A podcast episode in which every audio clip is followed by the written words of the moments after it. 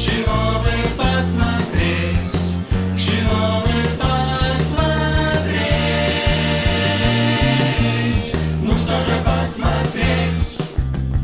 Всем привет! Это «Чего бы посмотреть» подкаст студии «Техника речи». Меня зовут Лера Давыдова. А меня Катя Долинина. Каждый вторник мы продолжаем собираться вместе, чтобы посмотреть и обсудить что-то из советского и постсоветского кино. В одном из прошлых эпизодов мы говорили о насилии в кино и упоминали цензуру. Мы также пообещали, что поговорим в этом смысле о сексе, и мы про него поговорили. Но разговор был такой большой и долгий, что мы решили поговорить про секс снова. И меня в этом смысле не перестает удивлять общественное лицемерие, ведь цензура не боится того же самого насилия, расчлененки на экране. Но вот тема секса, она обрастает каким-то огромным количеством запретов, и до зрителя добирается в очень усеченном виде. Все соски прикрыты тряпочками и газетками, и зритель, в общем, подобная недосказанность, она травмирует его. И мне кажется, что как следствие страдает еще и уровень жизни. Как ты думаешь? Интересно, что ты сказала, что замалчивание травмирует. Я думаю, что противники эротики и какой-то откровенности на экране скажут в точности да наоборот, что травмирует как раз-таки неокрепшие умы вид соска, разумеется, потому что, ну, никто же не видел, как выглядит сосок, и это Инстаграм тоже не знает, никто не знает.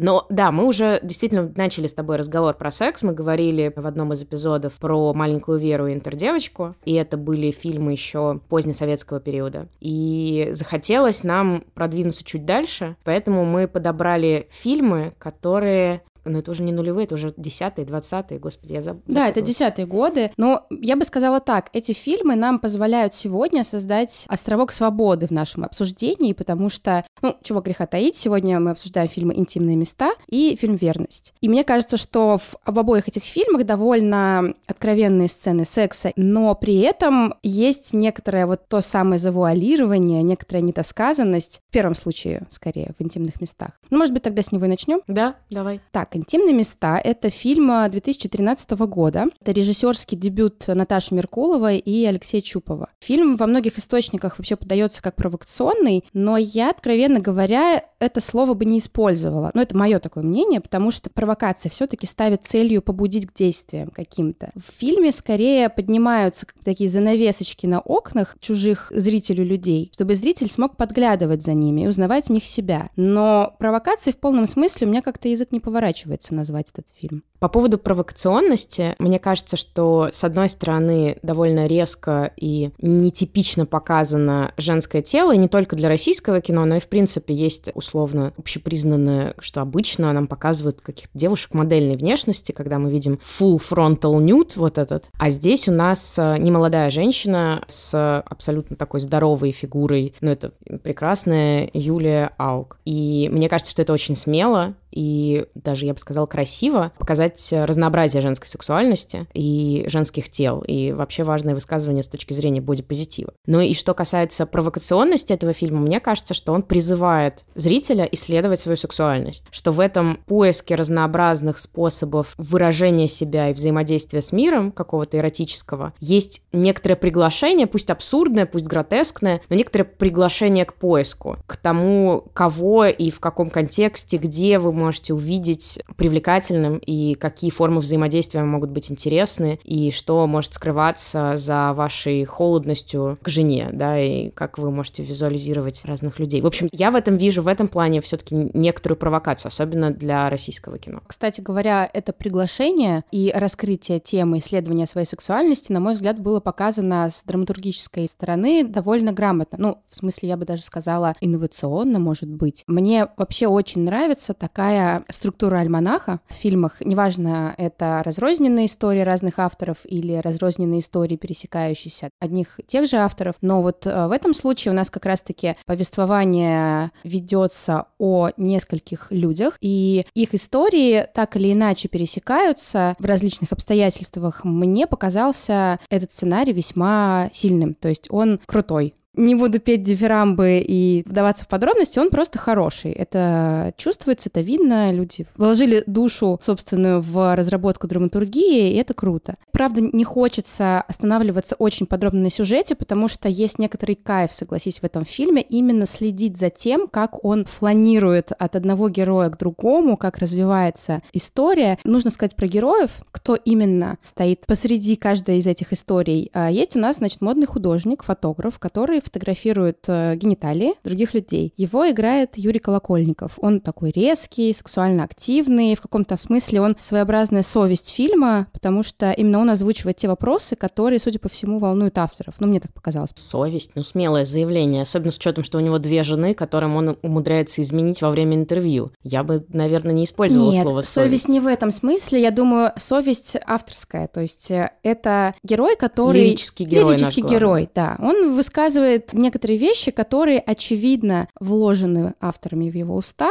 Он мне неприятен как герой. Он неприятный человек, именно не Колокольников, а его герой, конечно. Он э, поступает не всегда правильно, он э, обижает людей. Но мне кажется, что такой герой важен. То есть, несмотря на то, что у нас история построена как альманах, мне кажется важным, чтобы был некоторый персонаж, за которым мы периодически следим. Опять же, в такой штуке, как альманах, всегда зритель цепляется за разных героев, за того героя, который ему или ей ближе всего. Но вот э, Колокольников, он как-то так выпячивается прям, возможно, потому что именно с него начинается повествование, и им же заканчивается. Его, этого нашего фотографа, окружают красивые женщины. Главное среди них, э, судя по всему, это та, о ком он думает в постели и с другими. Я вот так и не поняла, Судиловская, его пиар-директор, ну, Олеся Судиловская, потрясающая, великолепно красивая актриса, талантливая, она играет его там какую-то пиар-менеджерку, которая занимается его всеми делами, общается с прессой. И я так и не поняла статус их отношений. Это его жена, либо это его просто коллега, начальница, с которой он спит, либо же они просто друзья, и они периодически спят друг с другом. История, на мой взгляд, умалчивает. Мне показалось, что во время интервью, где он в итоге закончил групповым сексом с двумя интервьюершами, они у него спрашивают про то, как ему удается удовлетворить двух жен. И мне это как раз показалось, что пиар и вот эта вот домохозяйка условная, это две его партнерши, с которыми он по очереди ночует. И вот, например, может уйти спать с одной, а ночью передумать пойти к другой. Там был момент, когда она спросила, у кого он сегодня, и он сказал, у Саяны. Саяна — это, видимо, вот та барышня, у которой, в свою очередь, тоже есть некоторые чувства к Там, в общем, у женщине. всех есть разные краши, они все между собой каким-то образом взаимодействуют. Тоже согласна с тобой, что нет смысла здесь останавливаться подробно на контексте каждого из них. Вероятно, основное связующее звено — это кабинет сексолога, к которому приходят три, наверное, героя из показанных, и сам сексолог в какой-то момент тоже раскрывается. И непонятно, вероятно, они какие-то приятели. Там, кстати, у меня был большой вопрос. Почему сексолог работает со своими приятелями? Потому что это неэтично, это против этики. То есть там как бы два момента. Либо это его приятели, с которыми он работает, которых он анализирует, либо он подружился со своими клиентами, что опять тоже неэтично. Ну, ни тот, ни другой вариант не является профессиональным, да. То есть, Мгм. на самом деле, терапевтическая работа, неважно, сексолог, это психотерапевт, психиатр, психоаналитик, невозможно в случае, если вы работаете, взаимодействуете за пределами кабинета, каких-то еще отношениях состоите. Если авторы хотели сказать о нарушении некоторой этики, то это во многом говорит о самом герое. Мы понимаем, что это за человек, и у меня, честно говоря, было ощущение, что он в действительности маньяк какой-то. Потому что он в одной из сцен, когда он встречался с э, другими героями, которые как раз-таки ходят к нему на сеансы, они обсуждали свободу, что такое свобода. И герой Колокольникова сказал, что свобода — это делать то, что приносит тебе счастье. Что он ответил? О маньяке. Если э, они будут совершать некоторые действия, которые приносят им счастье, то это, в общем-то, преступление. И затем нам показывали его вечера после работы, где он снимал секс-работниц, привозил их домой. Там есть одна такая сцена, где он сидит в ванной и смывает волос очень длинный в своей ванной, а он лысый. Я пыталась понять, что означает эта сцена. Там же есть довольно развернутая сцена, как Мгм. нам Где он показывают, моет где он, из просто секс- моет одну из девушек, да, и, собственно, Просто это- эта сцена следует до того, как он привозит секс-работницу домой. Да, я понимаю. её, Ну, нам поэтому- типа намекают, как бы саспенса добавляют. На самом деле, у меня, кстати, при том, что я обычно везде подозреваю маньяка и плохой конец, касательно этого сексолога, мне показалось, ну, меня тоже раздражал своей наивностью персонаж Колокольникова, потому что действительно педофилы о маньяке, как бы, Мгм. что это за юношеский максимализм, свобода, ну, как бы, чел. Люди, которые разбираются в психопатологии, явно с тобой не согласятся. Спектр интересов у людей может быть очень разный. При этом мы видим, что, да, сексолог удовлетворяет свои потребности, ну, кажется, довольно безопасным способом. Тут вопрос про секс-работниц, в принципе, насколько это все уместно, и меня смущает тот факт, что он не договаривается на берегу о том, какие практики он собирается предложить, но это, напомню, фильм 2013 года. Мы сейчас разговариваем из 2022, ему уже почти 10 лет. Я думаю, что даже сейчас люди догадываются, что нужно попросить консент на то, чтобы помыть. Не просто сказать «залезай в ванну, садись на колени», а типа «ты не против?» Согласна. Любой кинг зиждется на удовольствии и на согласии. На согласии и удовольствии. Я Да, вот как да, бы поменя- очередь на Я согласии. поменяю местами. Согласна, конечно. Есть э, также другая линия, которая, мне кажется, тоже очень важна. Я бы даже сказала, она не менее важная, чем линия этого фотографа. Это, собственно, чиновница. Ее играет, как ты сказала, Юлия Аук. Она чиновница заслуженная российского кино. Мне такое ощущение, что она постоянно играет чиновниц. В общем, она играет женщину, которая все свои монотонные дни, которые одинаково начинаются, одинаково заканчиваются, проводит за цензурой великих фильмов. Мы там по описанию понимаем, что обсуждается «Последний танк в Париже». Она говорит о том, что это все мрак, все это нельзя показывать, это же смотрят дети, приходит домой, и весь ее день крутится вокруг ее вибратора. И черный день ее жизни наступает, когда у нее садятся батарейки, и она просто на кассе загребает пачками эти батарейки, видимо, в страхе, что внезапно, в самый пиковый момент, э, батарейки сядут снова. Мне кажется, это компульсивный такой был запрос, да, на то, что точно закрыть потребность. Но эта история, кстати, развивается довольно оптимистично, мне кажется. Она в итоге находит, как заменить фалоимитатор с садящимися батарейками и приводит, наконец-то, в дом живого мужчину. Вот, мне кажется, выбрасывать э, фалоимитатор не стоило. Ну, это символический жест. Ну, слушай. Ну, как-то Я- очень... нет, э, я согласна, вообще вещь в хозяйстве полезная, я бы тоже не выбрасывала. Можно смузи сбивать им там, я не знаю. Ладно, я хотела сказать, что вообще-то с мужчиной тоже... Ну, все, короче.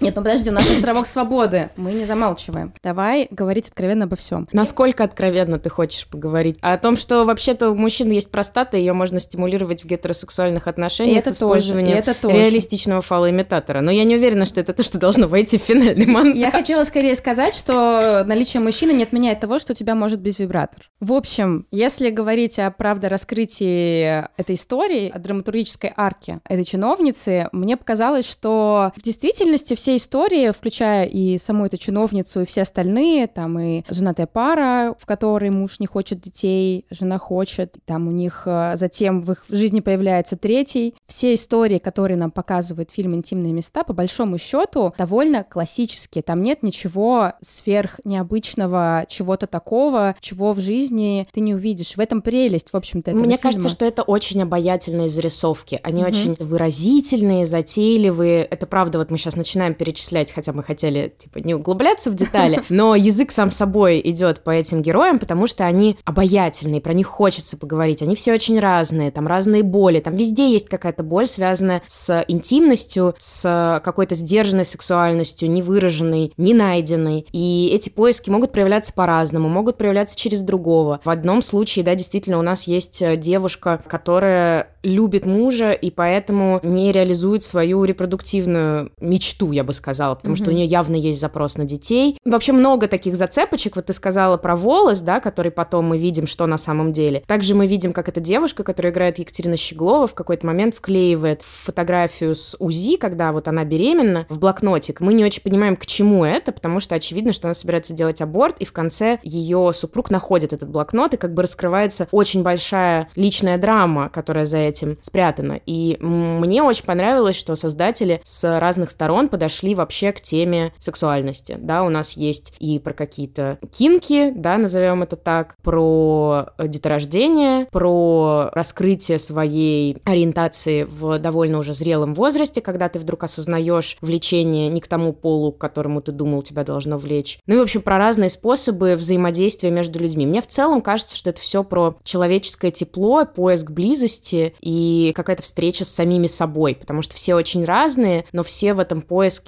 равны, что они все ищут как бы принятия такого. Я еще хотела бы добавить, там Есть одна сцена, как обычно это у нас с тобой бывает, я всегда в каких-то незначительных эпизодах вижу культовую сцену, которая объясняет весь фильм. Если ты помнишь, там был момент, когда один из героев, там был такой персонаж, мужчина, который все никак не спал со своей женой, потому что он ее больше не хотел. Он, видимо, в ней видел просто фигуру жены, матери. Он при этом хотел всех остальных. Да, вот это была да, проблема. Я как раз это и хотела сказать. То есть он в какой-то момент стал наблюдать за непривлекательной для него женщиной, которая продает какие-то свистульки вне их офиса. И, в общем, он маялся с этим, э, ходил к терапевту. В общем, он покупал какую-то машину, пытался купить такую странную оранжевую машину, видимо, через Авито, если он тогда существовал, я не знаю. Встречается с э, продавцом, они садятся в эту машину, и он говорит, что какая она маленькая, это как будто для лилипутов. Продавец ему говорит, «Э, ладно тебе, сейчас обидно для лилипутов. Будто вообще-то классно, у меня была лилипутка. И начинает объяснять ему, что вот у него была девушка, циркачка, лилипутка. Кстати, лилипут, по-моему, не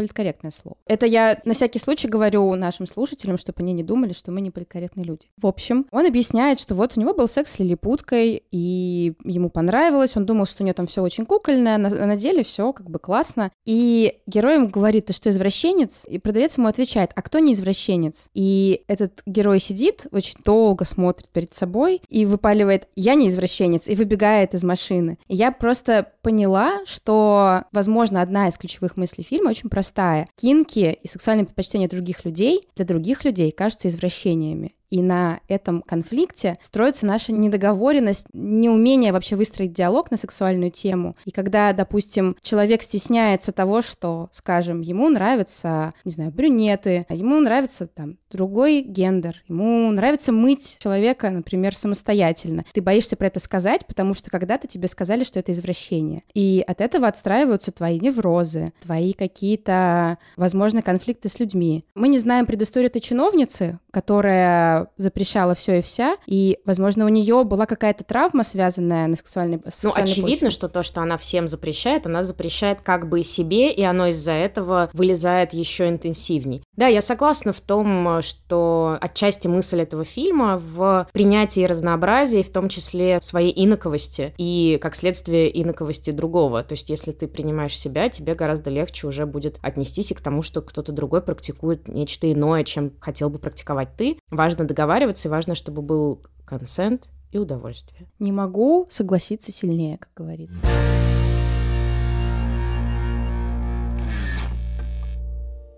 Мне кажется, что во втором фильме, который я посмотрела по твоему совету и который мне невероятно понравился, я даже готова его пересмотреть еще раз. Эта тема, с одной стороны, тоже прослеживается. Ну, там как бы другой способ поиска сексуальности, но ты Абсолютно. права. На самом деле, я надеялась, что он тебе не понравится. Я могу его поругать, если хочешь, но это будет не от души. А, но, да, уже так не сработает. Э, фильм «Верность» 2019 года прекрасной режиссерки Нигины Суифулаевой мне полюбился в свое время время. Но почему я надеялась, что он тебе не понравится? Потому что, мне кажется, у нас уже завязалась некоторая традиция спорить на какие-то такие неоднозначные темы. И фильм «Верность» вызвал неоднозначную реакцию, и есть большое количество, в том числе представительниц феминистского сообщества, которые его довольно сильно раскритиковали за объективацию, за плоскую репрезентацию женщины. Поэтому я надеялась, что мы как бы немножко тут друг другу пооппонируем. И так как нам обеим фильм понравился, я предлагаю зрителям просто зрителям. Ну, они зрители, которые в нашем случае слушатели. Просто принять, что, в общем, мы неожиданно оказались на одной стороне баррикад, но вам этот фильм может не понравиться, как и любой другой фильм, который нам нравится, а вам может не понравиться. И наоборот, это нормально. Я посмотрела фильм «Верность» в кино в 2019 году, и он произвел на меня какое-то очень хорошее впечатление. Я прям получила удовольствие от просмотра. Это фильм про семейную пару из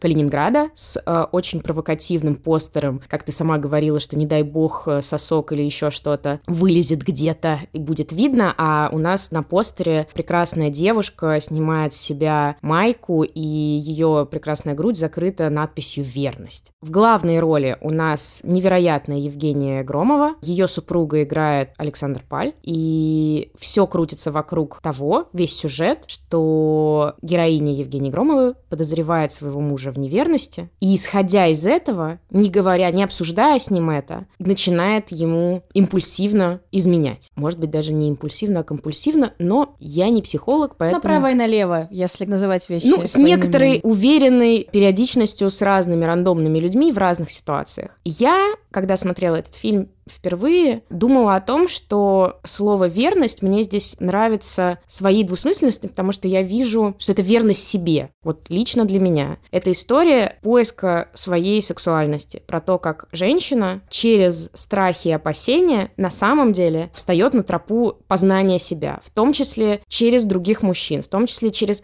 вообще как бы мы себя узнаем, наши границы нащупываем в контакте с другим. И для меня вот эти ее похождения — это абсолютно про обнаружение себя через призму другого. Можно ли сказать, что это самообъективация? Да вполне можно. Ну как бы, а кто из нас с таким не сталкивался? То есть в любом случае для нас важен взгляд другого. Блин, даже ВКонтакте есть функция посмотреть на свою страницу, как если бы ее смотрел кто-то другой. Ты такой, ага, так вот как это выглядит. Очень лакановская функция, конечно. Абсолютно. И мне, правда, симпатична эта героиня, несмотря на то, что она максимально немногословна, несмотря на то, что в какой-то момент ее похождение поведение приводит к очень негативным последствиям, и ее увольняют с работы, то есть она теряет свою работу гинекологом, они думают о том, чтобы уехать из города и, в общем, как-то перепридумывают свои отношения с супругом, и там есть финальная сцена, которую я вообще очень отдельно люблю, как она заходит в автобус. И как бы мне кажется, что в этом такое освобождение, что вот она из автомобиля с мужем понимает, что на кой черт этот автомобиль с мужем на трассе, если она может зайти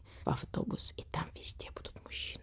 В общем, это очень гетеронормативное, конечно, кино про женщину, которая искала взгляда другого на себе. Я, кстати, заметила, что вот этот троп поиска женщиной ее сексуальности через контакты с другими мужчинами и через какую-то, возможно, для себя сексуальную историю, которую она пишет сама, уже становящийся хрестоматийным. Там, вспомни «Дневную красавицу» с Катрин Денев, вспомни «Манон 70» с той же Катрин Денев, кстати. И в этом случае мне верность чем-то напомнила эти фильмы, потому что мне понравилось, во-первых, что повествование не концентрируется именно на их конфликт, конфликте, то есть их конфликт и ее вопрос, а что у нас с сексом, происходит только в середине фильма, даже уже, по-моему, перевалив за midpoint. То есть как бы до этого этот конфликт, он становится только драйвером для того, чтобы она запустила вот эти свои механизмы по поиску того, что ей нравится и того, чего она хочет и ждет от секса. Но это сначала такой запрос на то, чтобы почувствовать себя желанной, да, явно, потому что она любит мужа, у них нет секса, она подозревает, что это из-за того, что у него роман. Потом, как бы, как мы понимаем, романа там никакого нет, нет, секса не было по какой-то другой причине, но это уже не важно, потому что она уже как-то расширила свои границы того, что вообще ей интересно, и довольно радикально впоследствии изменил свою жизнь, потому что ей явно нужно что-то принципиально менять дальше в том, как она будет существовать. Так как у нас есть немногословная героиня, которая даже с мужем не может поговорить, сцены, где она взаимодействует с мужчинами случайными, тоже довольно любопытно выстроены, и диалоги между ними. И если честно, я когда смотрела, у меня было ощущение, что это половина подкатов, с которыми я сталкивалась, я там услышала, особенно этот пляжный спасатель, вот это «А ты когда-нибудь тонула?» Я прям увидела вот этот топ нелепых вопросов в баре или где-нибудь еще. Мне как раз-таки, вот именно поэтому показалось, что фильм достаточно уважительно обращается с своими персонажами, и я бы хотела разрешить, вот я как может быть, неправильная феминистка, хотела бы позволить таким женщинам вот так тоже себя искать. Как феминистки мы не можем запретить женщинам что-либо делать. Они могут искать э, собственную сексуальность таким образом, как им кажется правильным. И если в процессе они, конечно, никого не убивают и не мучают и не оскорбляют. Если все по консенту. Я еще хотела сказать о том, что, на мой взгляд, верность с интимными местами очень схожи по репрезентации вот как раз таких очень бытовых и очень жизненных ситуаций, которые связаны с сексом. И в интимных местах, и в верности очень хорошие диалоги. Они не натянуты, ты понимаешь, что это разговаривают живые люди, там нет книжности вот этой, которая бывает в неразработанных э, порой диалогах. И мне очень понравилось, что там, допустим, даже секстинг, один мужчина, с которым она переспала, спала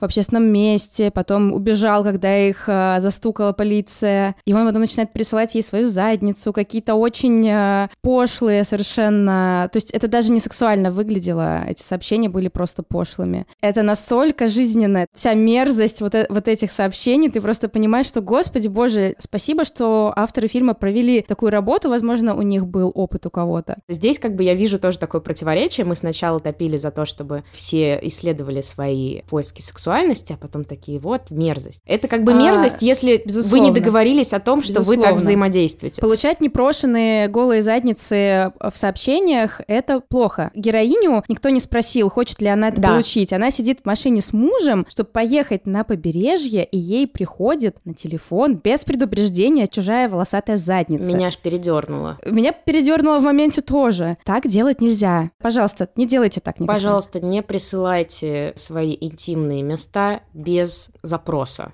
Попросили, хочется, а еще не забывайте, что их можно слить, и тогда есть риск, в общем, работу там потерять, еще что-то. И, в общем, думайте, кому присылаете, что присылаете, где присылаете. Я вспомнила, что комедианка Эми Шумер однажды на эту тему очень смешно сказала. Она говорит, поднимите руки, кто получал фотографию члена. Там куча рук, значит, и она говорит, знаете, у меня есть для вас совет. Если вам присылают фотографию члена, пришлите в ответ фотографию члена. И напишите, я думала, мы обмениваемся фотографиями члена.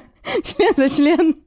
Нет, зуб за зуб. Волосатая задница за волосатую задницу. В целом, да, справедливо. Наверное, вот единственное замечание, которое у меня сейчас есть к верности, я просто смотрю на чудесный постер с красивейшей женщиной и думаю о том, что, наверное, для такого полного освобождения и исследования собственной сексуальности мне бы хотелось, чтобы, например, в главной роли была Юлия Аук или кто-то менее, опять же, конвенционально прекрасный, чтобы это была женщина живая, как, например, первый эпизод сериала «Девочки» с Линой Даном, где мы видим как бы прекрасную, очень натуралистичную сцену Саити, ее с Адамом. Да, я, когда я включила подругам эту серию, они после нее закрыли компьютер и сказали, давайте посмотрим что-нибудь другое. Господи, какие у тебя чувствительные подруги. Ты им показываешь расчлененку и насилие, а они Не не, могут, пос- не они не могут посмотреть Именно на поэтому они все еще мои подруги. живую женщину. Ну, Ты знаешь, мне кажется, что необходимо показывать все тела. Я согласна с тем, что героини должны быть разными, и обязательно нужно показывать тела разные, но это не отменяет того, что женщина с потянутым телом тоже имеет право быть репрезентированной в кино. Ты так говоришь, имеет право, как будто она недорепрезентирована. Типа наш мир состоит из изящных подтянутых женщин. Кстати, и мужчин, да, здесь вот мне хочется вступиться за мужчин тоже, потому что мне кажется, что вообще важно показывать разные тела разных людей, полов, гендеров и представителей всех Согласна. меньшинств и большинств.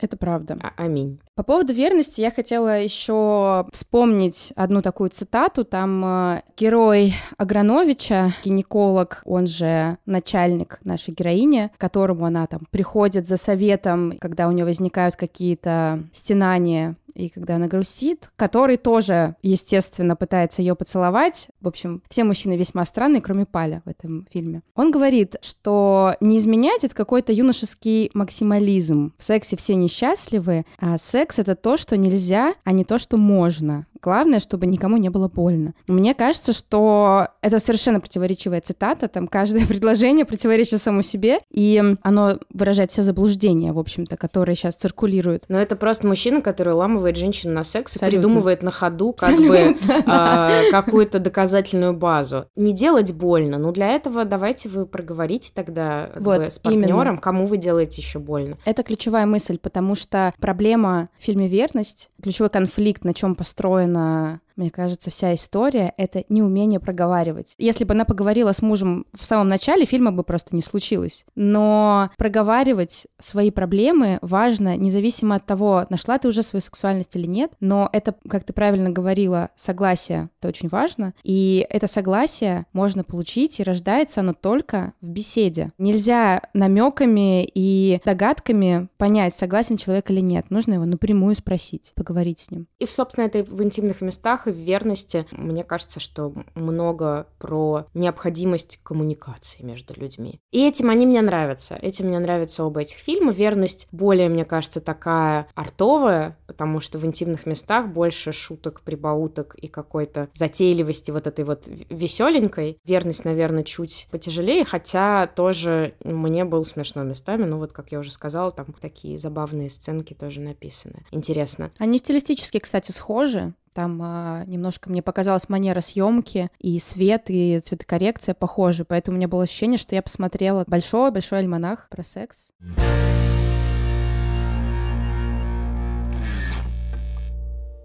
Если у вас выдался свободный вечер или выходной, я бы так и рекомендовала смотреть два фильма подряд. Причем неважно в каком порядке, а вот о чем точно стоит подумать, это о еде. Чтобы не пропустить ни одного момента, закажите себе что-нибудь заранее. И желательно не какие-то легкие закуски, все-таки суммарно фильмы идут почти три часа. Да, возьмите чего-нибудь сытного. Может, наггетсы какие-нибудь. В лавке, кстати, есть веганский вариант, как раз для тебя, Лер. Ну, а я бы взяла чего-нибудь из меню завтраков с Excellent. Могу их есть в любое время суток. Например, например, сэндвич с курицей карри или сырники из сулугуни.